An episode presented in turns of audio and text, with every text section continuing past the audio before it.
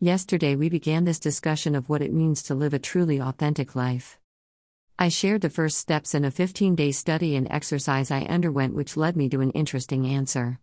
What was the question? Glad you asked. It was me asking myself, Am I truly living an authentic life? And for the first time, I can without a doubt say yes. For review, here are the first eight concepts I shared 1. Let your inner light be your guide. 2. Be your highest self. 3. Let go of habits, routines, and people that no longer serve you. 4. Speak your truth. 5. Open your mind. 6. Free your heart. 7. Learn to trust intuition. 8. Unchain your spirit. Now it's time to look at the next steps. Photo by Rachel Clare on Pexels.com. 9. Dive into your strength. You were intended to be joyful, successful, and confident. You're only limited by your own thoughts. Create a shift in your thinking, empower yourself to live the life you want. Ask for, and receive, the support of your higher power. Can we get another Amen? Here. I ask ceaselessly, and it is granted. 10. Recognize connections. There is an invisible web of connection between people, events, and even the places in your life. This is how the universe nudges and guides you towards your destiny. I know and have given testimony many times, in many ways, as to how I have been led throughout my life. I only ask that it continues, and truly it is. 11. You are of greatest service when you are happy and healthy. You cannot take care of others if you are not taking care of yourself. Your life is sacred. It is your primary responsibility to care for yourself, allowing your capacity for loving and nurturing of others to be strengthened. Another one that took far too long for me to get right. I had less all that shame and guilt rule, causing me to falsely believe I was being selfish if I said no. Or felt I should take care of myself before others. I have forgiven myself now for accepting those lies and for letting down others sound me, as they were dragged into my fear.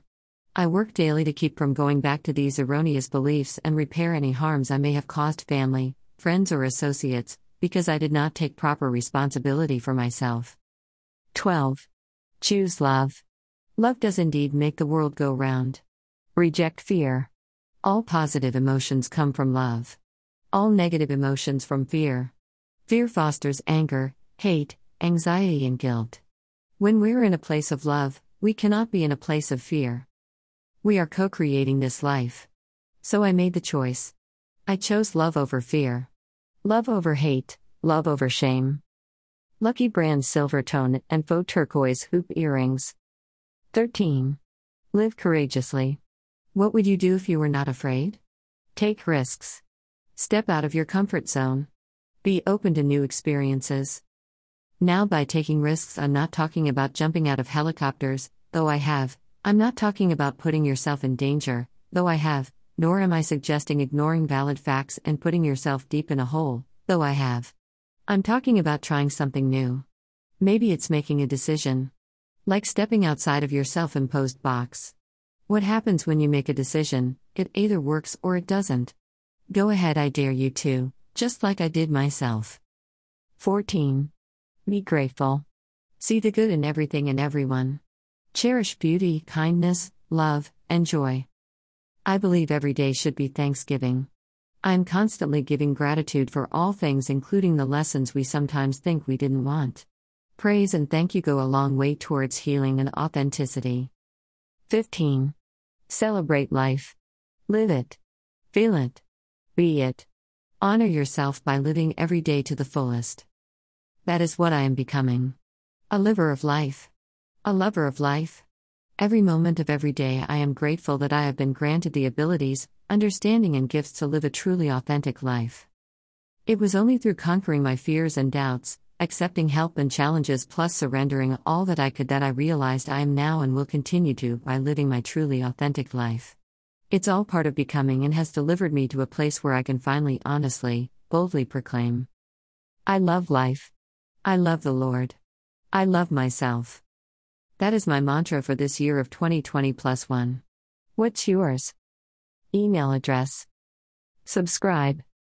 So again, I'll invite you to actively or passively get involved. Take action in your thoughts to motivate your progress. Impress it in your spirit. Not quite ready yet? Well, keep coming back for the encouragement you may need. So let's commit to becoming today, together. Throughout 2020 plus one, I'll be posting conversations six days a week, Monday through Saturday, so that we may share, learn, and assist one another. I welcome your comments below or emails from the contact page.